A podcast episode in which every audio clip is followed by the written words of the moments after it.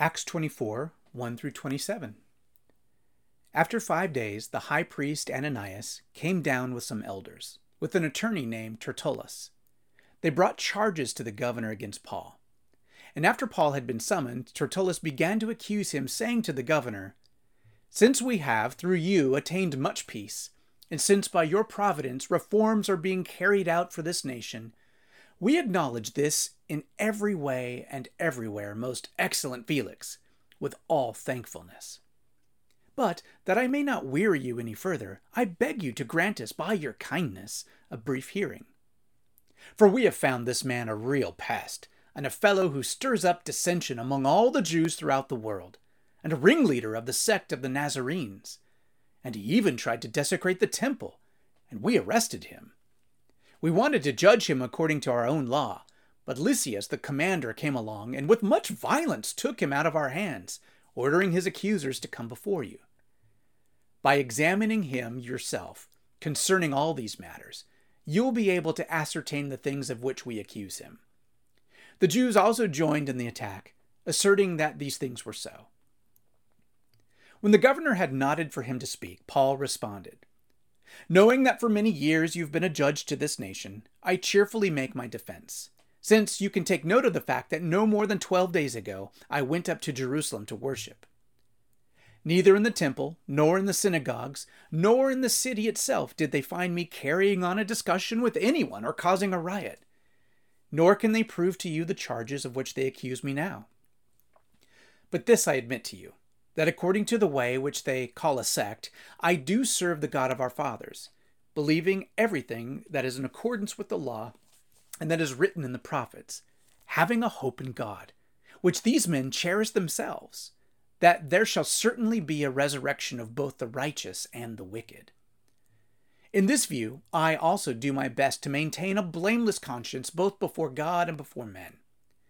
Now, after several years, I came to bring alms to my nation and to present offerings, in which they found me occupied in the temple, having been purified without any crowd or uproar. But there were some Jews from Asia, who ought to have been present before you and to make accusation, if they should have anything against me. Or else let these men themselves tell what misdeed they found when I stood before the council, other than this one statement which I shouted out while standing among them For the resurrection of the dead I'm on trial before you today. But Felix, having a more exact knowledge of the way, put them off, saying, When Lysias the commander comes down, I'll decide your case. Then he gave orders to the centurion for him to be kept in custody, and yet to have some freedom, and not to prevent any of his friends from ministering to him. But some days later, Felix arrived with Drusilla, his wife, who was a Jewess, and sent for Paul and heard him speak about faith in Christ Jesus. But after he was discussing righteousness, self control, and the judgment to come, Felix became frightened and said, Go away for the present, and when I t- find time, I will summon you. At the same time, too, he was hoping that money would be given to him by Paul. Therefore, he also used to send for him quite often and to converse with him. But after two years had passed, Felix was succeeded by Porcius Festus, and wishing to do the Jews a favor, Felix left Paul imprisoned the word of the Lord. After our journey through the Lenten season through much of the winter time, we're now returning to our series in the book of Acts. And it's been a while since we've taken a look at this stuff. In fact, it's been since January 17th. So I'm going to just give us a short recap. You might recall that at the beginning of Acts, Jesus had already been resurrected from the dead, and he was interacting with his disciples. And he tells them that they are supposed to wait in Jerusalem until power comes from on high. And when that happens, they're going to be his witnesses in Judea, um, in Jerusalem, Samaria, and to the ends of the earth. This is this these concentric circles of not only places and geography and distance, but also of different ethnicities and religions the further they go out. And sure enough, the resurrected Jesus ascends into the heavenly realm, and shortly after, the Holy Spirit fills the disciples of Jesus. The women disciples, the men disciples, and presumably the children disciples. And they begin declaring the good news of Jesus and his reign on earth to all the people who were gathered there in Jerusalem for Pentecost. Now, in story after story in the book of Acts, we follow different spirit filled disciples of Jesus who are sharing the good news with all kinds of different people. And we see a, a sort of clashing of kingdoms coming together. On the one hand, we see God's kingdom breaking in by producing joy and worship gatherings, sharing of economic resources, prayer, study of scripture, the breaking down of ethnic barriers and gender inequalities. And we see people being rescued from idolatry, freed from sin and shame, and healed from spiritual oppression. We see diverse communities sprouting up, all centered on Jesus, all centered on the common baptism into Jesus, on the common table of communion hosted by Jesus. And we see the commonality of faith in Jesus that holds together different groups of people. People that differ in politics and gender and ethnicity, and wealth or poverty, social status, and other forms of identity. And all of those barriers seem to, to break down, and people stay together because of Christ in the middle. But on the other hand, outside of, of that group of people, we see conflict. For every person that's liberated by the kingdom of God, there seems to be another group who are bought into the systems of the world. So, whether it's in idolatry to empire, or in social status, or local provincial power, or religious authority, wherever the gospel breaks in, there's always resistance among those who want to cling to the ways of the world. Now, from a worldly perspective, you could sum up the Jesus movement by uh, the accusation we see in Acts 17, where they declare, These followers of Jesus are upsetting the world. Well, yes, yes, they are. It's the natural outcome of following Jesus. In a world that promotes injustice, that kind of world ought to be upset by the followers of Jesus. A world that promotes racism ought to be upset by the followers of Jesus. A world that treats creation as an end to an economic means ought to be upset by the followers of Jesus and a church that has compromised its witness by collaborating with nationalism and empire and injustice, that kind of church ought to be upset by the conviction of the Spirit and scripture and prophetic preaching. Now, most of these very themes have come up over and over again in our walk through Acts, and I've preached on them and I'm going to keep preaching on them. But it seems to me that today uh, the text goes one level under the surface. So, in our text today, we really get to address our deepest longings. You know, experts from multiple disciplines, from biology and sociology to philosophy and psychology and theology, they all tend to agree in general that humans are much more controlled by our longings than by our intellectually held beliefs. We're far more likely to follow our appetites and our feelings than we are to follow some sense of moral obligation or uh, a set of external rules. And that's why a major portion of spiritual formation is not just focused on doctrines, but it's focused on rightly ordering our affections. Good spiritual formation involves shaping our longings and our desires. Since we're most prone to do what we desire anyway, it would make sense to have Christ like desires, right? Like that, that makes sense. There are thousands of books about spiritual formation and rightly ordering our affections. The process of forming rightly ordered affections or longings is a journey that takes a lifetime. And I'm not going to get into the weeds in this preaching moment about spiritual formation. But I have noticed throughout the book of Acts that there's one event in particular that seems to have made the difference in the way that followers of Jesus have reshaped their longings. And that one event is the resurrection of Jesus. Because of the resurrection, people who follow Jesus don't need to fear not having enough, or not having power, or not having prestige, or not having worldly influence or worldly praise. Because of the resurrection, followers of Jesus are not crazy to live for something much bigger than themselves. And so, in this story, in the book of Acts, Paul has been all around the Mediterranean world sharing the good news of Jesus and his resurrection. And he's done this sharing at great personal cost, like been beat up and stoned and left for dead and all kinds of things. And along his journey, he's been collecting financial, um, financial uh, donations from the Gentile territories to help support the church in Jerusalem, which was going through a very difficult time. And in fact, it's that financial contribution, that collection, that brings Paul to Jerusalem in, in the section of Acts that we're in today. He goes to the temple there and he's met with resistance. The religious leaders don't want him around because he's been living among Gentiles and sharing the news of the Jewish Messiah with them. Now, in chapter 23, there's a mob trying to do violence against Paul, and the text says that they tried to literally tear him apart. And, the Roman official there, remembering that Paul was a Roman citizen, literally carries him away to safety. And then we get this sort of story. It's kind of like a political thriller. Paul's nephew learns of a conspiracy against him. A band of fanatics agrees to fast from food until they can assassinate Paul. And so his nephew informs the authorities, and in the middle of the night, surrounded by a guard of 200 Roman soldiers, Paul is taken in secret from Jerusalem up the coast to Caesarea. The Roman governor of Caesarea and those parts around there was named Felix. And it's in the court of Felix where Acts 24, our text for this evening, takes place.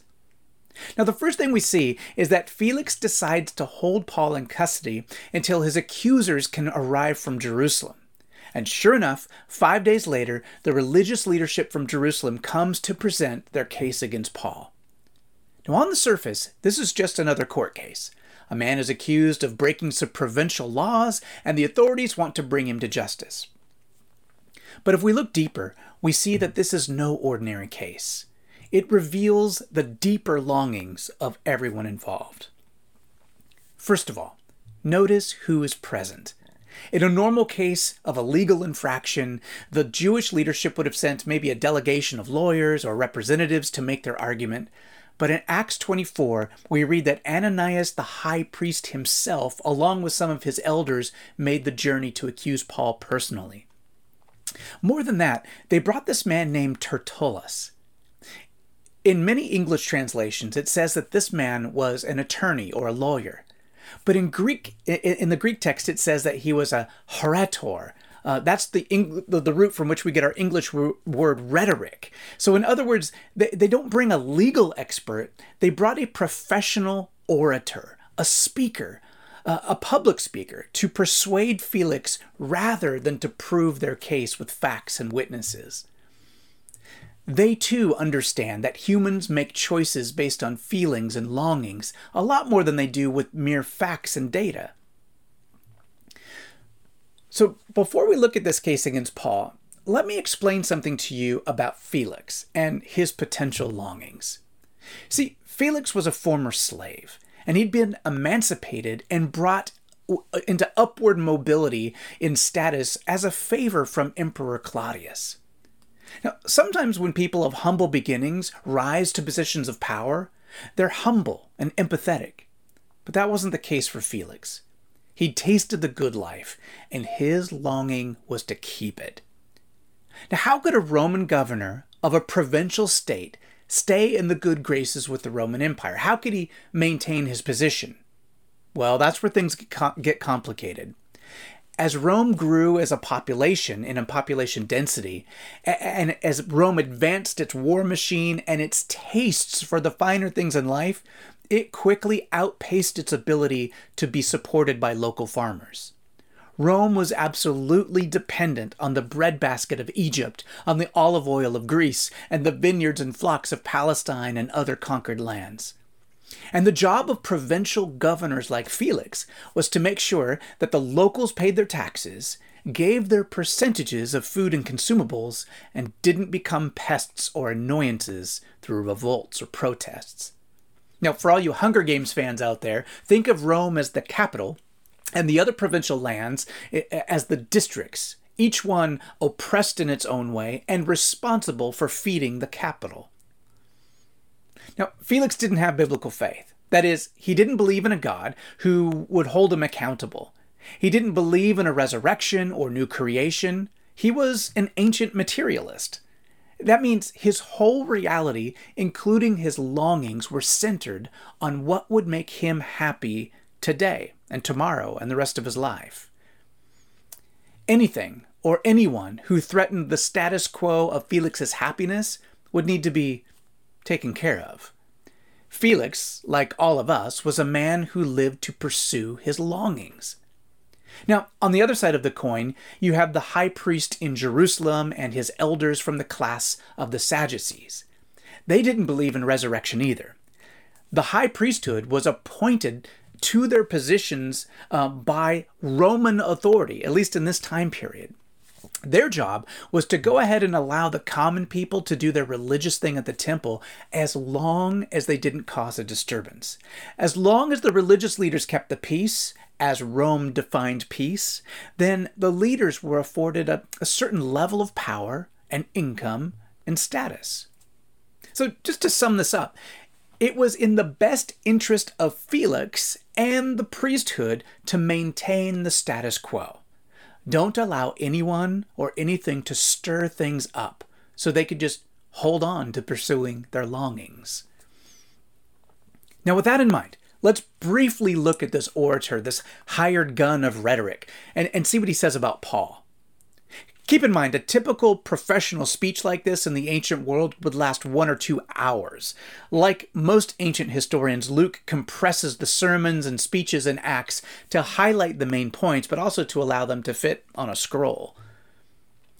Tertullus starts, wisely, by flattering Felix. Let's listen to what he says. Since we have through you attained much peace, and since, by your providence, reforms are being carried out in this nation, we acknowledge this in every way and in every place, most excellent Felix, with all thankfulness. Oh, there's really not a shred of truth to this opening statement from a Jewish point of view. At that very moment in history, as Tertullus was spouting all this junk off, Caesarea was split down the middle between Jews and Gentiles the tensions were right on the surface, and within 10 years of this trial, Felix would order the genocide of thousands of Jews in his city.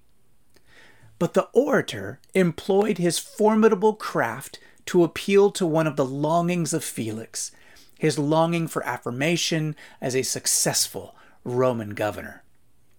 Now, dripping with false humility, the orator then paints this picture of Paul and the followers of Jesus as troublemakers, literally as pests. Being a pest or a loimos in Greek. Now, kids, don't blame me if you start calling your siblings or friends at school loimoses, like pests. Uh, that's not what I'm trying to get at here. I, anyway, it's more than just a term of annoyance, right? It's a colloquial word used to describe a political instigator or dissident. In other words, Tertullus is presenting Paul to Felix as a person who is a threat to his longing for political status quo. Tertullus claims that Paul desecrated this temple, and then you could almost imagine him putting on a sad voice. And then the Roman soldiers violently took him out of our hands, as if they had it all under control, and then the Roman jurisdiction muffed things up. And this would probably also make Felix feel good about himself because it was Roman authority in some other jurisdiction, not his. That wouldn't happen in Caesarea, of course not. Now, before I get to Paul's response, I just want to name what's going on here in the story. In every age, in almost every culture, those with power those who long to preserve the status quo rather than seek the justice of Jesus, they're going to leverage slippery speech and professional wordsmiths to frame minorities and dissident movements in a negative light. Immigrants are framed as dirty, lawless, thieves, and threats. Dark skinned suspects are described as dangerous looking, threatening, or angry while white suspects are often described as they were in the wrong place at the wrong time, or they looked disturbed, or they were acting uncharacteristically. In sexual assault cases, there's a great detail, uh, a great amount of detail given to what a woman was wearing at the time, while male perpetrators tend to you know get a free pass until they're absolutely convicted and guilty they're held up by their past reputations the irony in this story is that the religious leaders, followers of Yahweh, are using the tools of empire, the ways of the world, to deal with Paul. suspend reality for a moment and let's assume that Paul was a heretic and that he really was a threat to the Jewish people. Would it still be justified to bring in an orator and make false charges about the man? Well, not if you've read the Old Testament. God is constantly saying, don't trust the ways of the world. If you're in trouble, don't go to Egypt or to Babylon or to Syria looking for help against your enemies. Call me. Call me and do the things I've asked you to do. Pursue justice, and I will protect you. I believe Jesus says the same thing to us and to any local church about not seeking alliances with political power in order to try and accomplish kingdom goals. Yes, absolutely, we are supposed to be a blessing to our community. And yes, we're to live peaceably as possible with the governing authorities. But we are not to blur the distinction of modern political states, even the United States, and the very much other kingdom of God. Those are separate things all the time. This tactic used by Tertullus is one of the ancient human tactics used to spin truth to serve the pursuit of our wayward longings. Now, in this story, Paul is in serious trouble. I mean, Tertullus has just handed him up on a platter to Felix. He's played to all of Felix's insecurities, and this is looking dire. The narrative suspension uh, suspense is is heightened. But it just so happens that Tertullus has met more than his match. Paul was a scholar, a preacher, and a spirit filled apostle of Jesus. And so Paul begins to make a defense in a very calm manner. Uh, at least that's how the words come off on the page to me. He simply points out the basic facts, like Tertullus is a liar. Like it's illegal to bring these charges before a magistrate without witnesses or any evidence. The Jewish leaders had none of these no witnesses, no evidence. Now, let me stop here and make an important observation. If the story ended here, if Paul simply used his amazing skill as a thinker and a speaker to counter Tertullus and the priesthood and Felix, he might be impressive. In fact, that would be impressive. But the story wouldn't be gospel. Why? Because it would have simply been a story about one of the Jesus people using his own skill to maintain the longing of self preservation. It would be more of a gospel of winning than a gospel of the Jesus who is the God who serves and sacrifices and loses in the eyes of the world, but is victorious to the reality and the longings of the kingdom. The question we have to ask ourselves is where do our longings lead us? How do our longings motivate us? It's not that Paul and the apostles don't long for life. It's not that they don't long for happiness and joy and abundance. That's, that's a human longing put there, I believe, by our Creator. But the bigger question is how does one go about pursuing those longings? Tertullus and Felix and the priesthood, they assume that it's up to them to secure their own happiness. That's the message of the world. It's up to you to get what's coming to you. It's up to you to get ahead and to make a name for yourself. It's up to you to create your own identity, to find your own tribe, your own people, so that you can fit just like you want. If Paul is playing by the way of the world, he would have just stopped his testimony at that point, where he had already completely refuted Tertullus. But what we see from Paul and in what follows is a man who has been forever changed by the resurrection of Jesus. Paul goes on to say that if he's done anything to ruffle anyone's feathers, it's proclaiming the resurrection of Jesus. Clearly, Paul has defeated the baseless claims of Tertullus. Felix even dismisses Paul's accusers, says, You've got nothing on him. You go back to Jerusalem. But Felix is in a pinch. See, if he just lets Paul go, then the Jews might riot. They're already mad at him enough. So he keeps Paul in custody. And from time to time, over the course of two years, he checks in with Paul just to hear what he want, what he might say, and he hopes that Paul might bribe him to get released early. But Paul's longings are not rooted in the world. They're not rooted in the things that the world and the world powers can give him.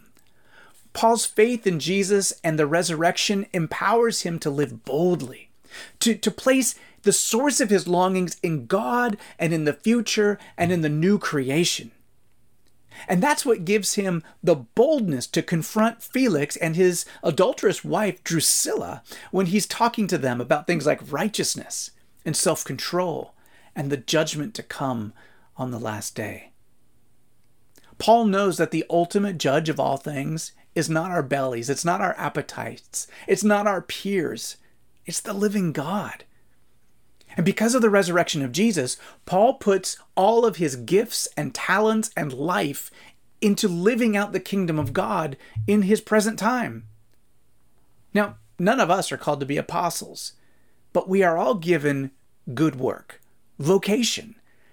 You don't have to be paid to have a vocation. A vocation isn't necessarily your job or something that leads to a career.